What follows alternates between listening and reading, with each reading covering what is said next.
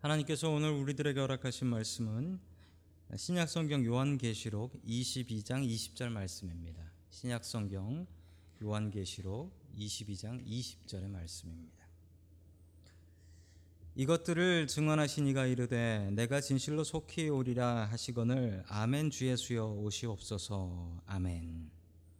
자 우리 옆에 계신 분들과 인사 나누겠습니다. 반갑습니다. 인사해 주시죠. 네, 반갑습니다.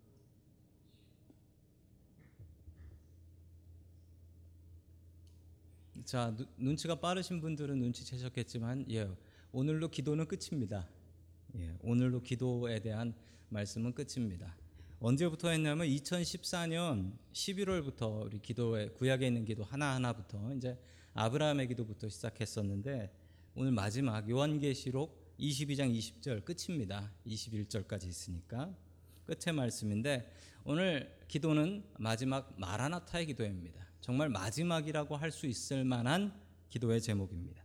자, 오늘 하나님의 말씀을 통하여 마라나타의 기도를 배울 수 있는 아, 저와 여러분들이 될 수 있기를 주님의 이름으로 간절히 축원합니다. 아멘. 아, 첫 번째 하나님께서 우리에게 주시는 말씀은 예수님이 해결책이십니다라는 말씀입니다. 예수님이 해결책이시다. 이 초대교회에 유명한 기도문이 여러 개가 있었는데 그 중에 그 중에 마라나타라는 기도문을 우리가 뺄 수가 없어요. 마라나타라는 기도문. 자, 이 마라나타라는 말이 뭐냐면 여러분들 교회 다니시면서 마라나타를 들어보신 분도 계시고 또 마라나타가 무슨 뜻인지 아시는 분도 아마 계실 거예요. 자, 그 말씀이 요한계시록 22장 20절입니다. 같이 봅니다. 시작. 이것들을 증언하신 이가 이르시되 내가 진실로 속히 오리라 하시거늘 아멘 주 예수여 오시옵소서 아멘. 이것들을 증거하신 이가 누구시냐면 예수님입니다. 이 요한계시록을 간단히 줄여서 이야기를 하자면 요한계시록은 요한이 반모섬에서 예수님께서 보여주신 것들을 적은 책입니다. 즉 이것들을 증언하시니 여기서 이것들은 요한계시록 앞에 썼던 내용이고요. 증언하신 이는 누구냐면 예수님.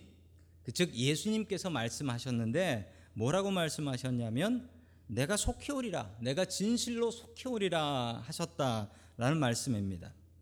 여러분 주님께서 내가 진실로 속히 오리라라고 말씀을 하셨는데 이렇게 말씀하신 지가 2000년이 다 지났는데 아직도 안 오셨어요.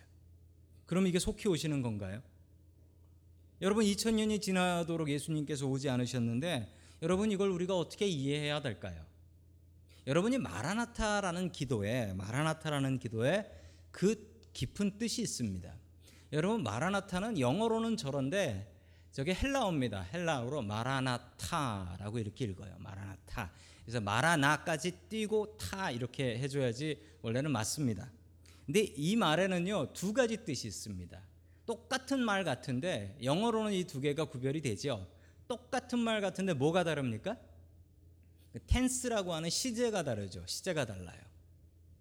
자, Our Lord come 하면은 주님께서 주님이시여 오십시오라는 뜻이에요. 앞으로 미래에 오십시오라는 뜻이고 또 Our Lord has come 하면 이미 오셨다라는 얘기입니다. 즉 이 마라나타는 주님 오십시오라는 말인데 거기에는 주님께서 오셨습니다라는 뜻도 같이 들어 있어요. 이 말 하나에 두 가지 시제가 다 있습니다. 그래서 마라나타라고 기도하는 것은 여러분 두 가지 의미가 다 있습니다. 우리 주님께서 이미 오셨습니다. 라는 의미가 있고요. 그러나 주님께서 아직 오지 않으셨습니다.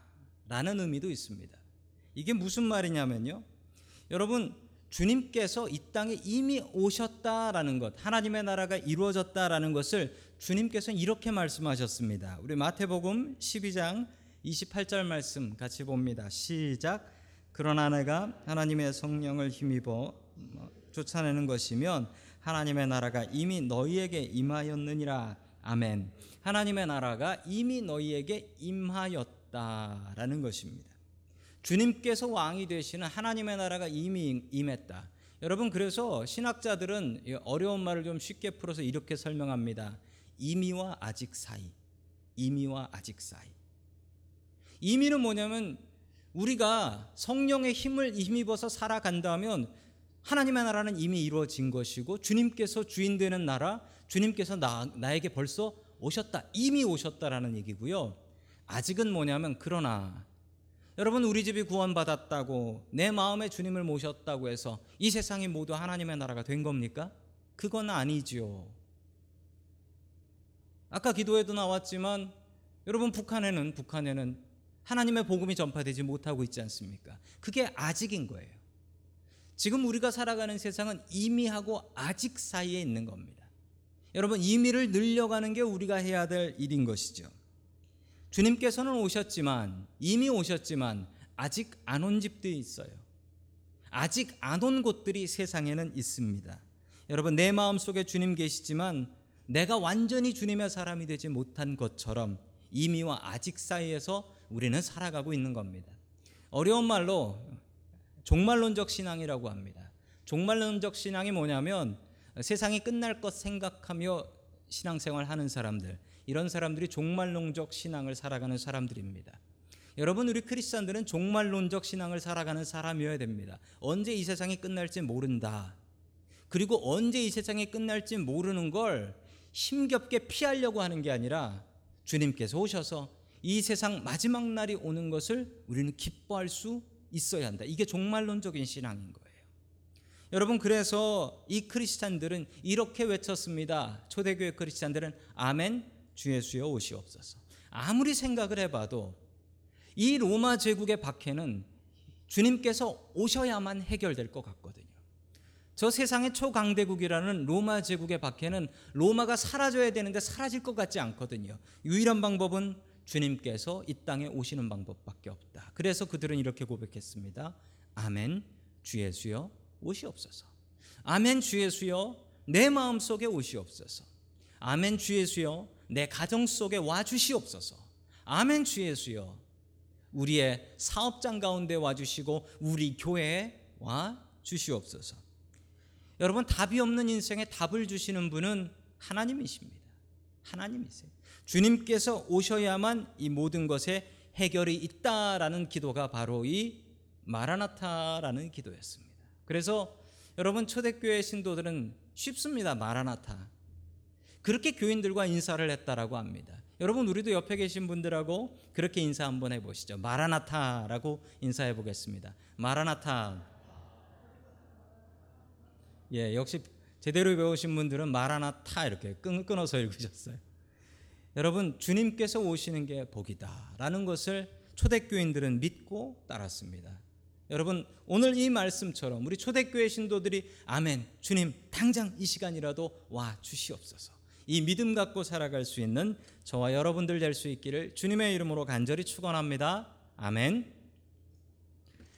두 번째 마지막으로 우리에게 주시는 말씀은 서로를 축복하라라는 말씀입니다. 여러분 기도할 때 우리는 서로를 축복해야 합니다.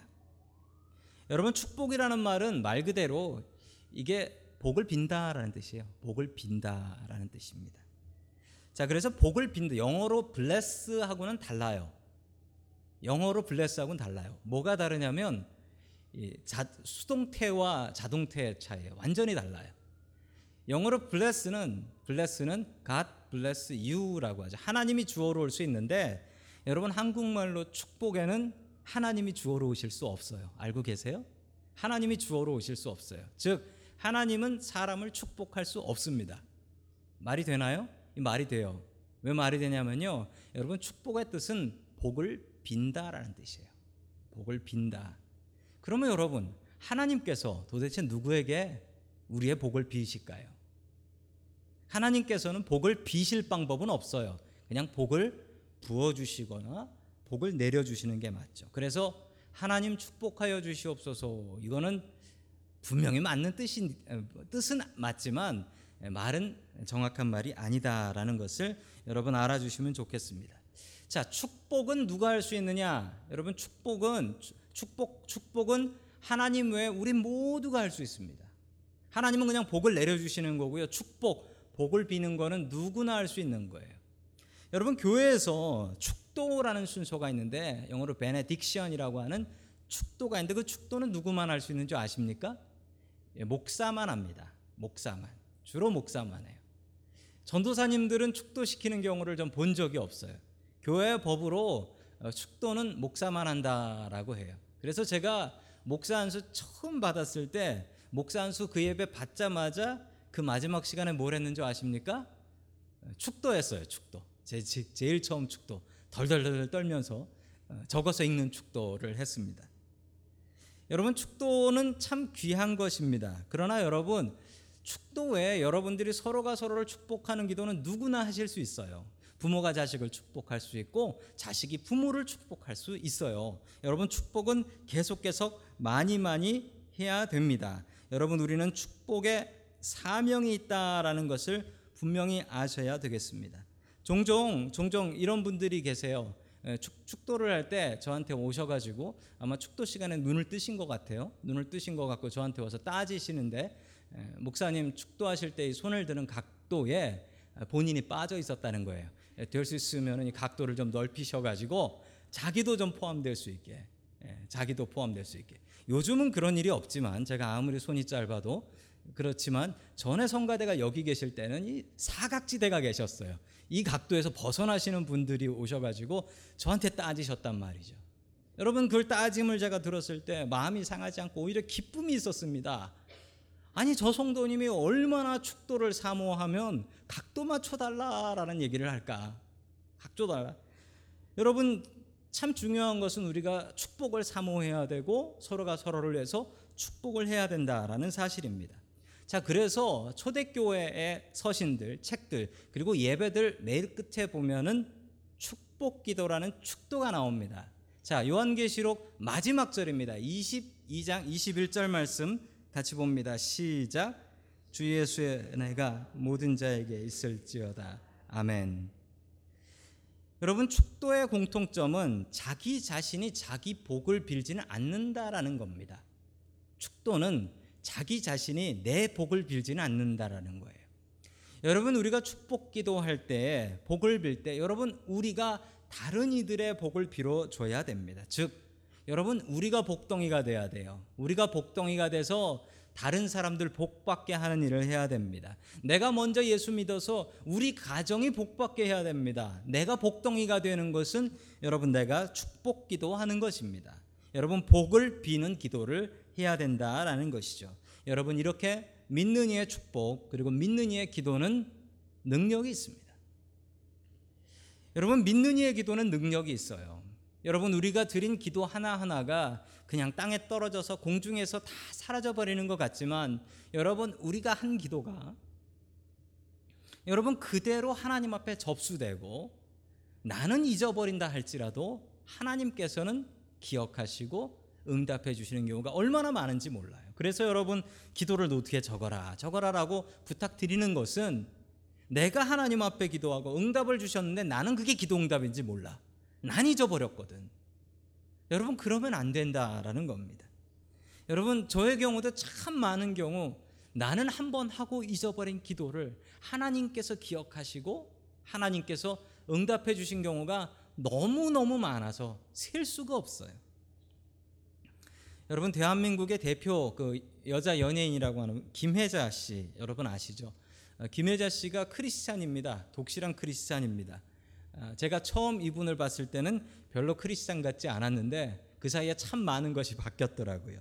근데 여러 가지 일들이 있었어요. 이분이 전에는 크리스찬이 아니셨다가 크리스찬이 되셨는데 이 이분이 젊었을 적에 나이 23살에 그 별명이 하나 있었답니다. 어떤 별명이냐면 그 나이 23살의 그 고운 여자 탈레인의 별, 별명이 예, 꼴초였답니다. 꼴초. 담배를 아주 많이 폈다라는 거죠. 처음에 어떻게 담배를 피게 됐냐 알아보니까 첫 아이를 가지고 입덧이 너무 심해서 담배를 배우기 시작했대요. 제가 이 얘기를 듣고서 깜짝 놀란 게 아니 그 집 남편은 뭐 하길래 아내가 태교를 담배로 하는데 그걸 냅뒀나 했더니 그 담배를 남편이 가르쳤답니다. 입덧이 너무 힘들면 담배라도 배우라고. 그래가지고 24년 동안 담배를 피웠답니다. 그러던 어느 날 갑자기 아침에 담배를 피는데 담배가 맛이 없더래요. 그래서 왜 이렇게 담배 맛이 없지? 라고 고개를 갸우뚱했었는데 어, 그날 미국 미국에 살고 있는 교회 잘 다니는 딸그 담배로 태교를 했던 그 딸, 그 딸하고 전화 통화를 하게 됐답니다. 그러면서 이 김혜자 씨가 아, 예 요즘 내가 담배 맛이 하나도 없다. 웬일인지 모르겠다. 라고 이야기를 하니까 그 전화하던 딸이 갑자기 막 우는 거예요. 갑자기 막 우는 거예요. 너 왜 우냐라고 하니까 그 딸이 이렇게 얘기했대요. 엄마, 내가 매일 엄마 담배 끊게 해달라고 새벽 기도 했는데 하나님께서 이렇게 빨리 응답해 주실 줄은 몰랐어요. 라고 하면서 울더랍니다. 그날로 금단현상도 없이 담배 끊었답니다. 그리고 전원일기 찍으러 가니까 최불암 씨가 김혜자 씨 보면서 파 독한 여자라고 했다고 하더라고요. 여러분 기도는 능력이 있습니다. 기도는 능력이 있어요. 가장 중요한 것은 여러분 기도하는 겁니다. 기도를 멋진 말로 잘난 말로 하는 것보다 더 중요한 것은 여러분 더 많은 기도를 주님 앞에 드리며 우리의 기도를 주님께 접수시키고 그리고 그 기도를 통하여 나 자신이 변화되는 것입니다. 여러분 기도의 자리를 피하지 마십시오. 새벽 기도에, 금요 기도에 열심히 참석하십시오. 그리고 우리의 기도를 통하여 주님께서 계신 하늘 보좌가 움직일 수 있기를 주님의 이름으로 간절히 축원합니다. 아멘.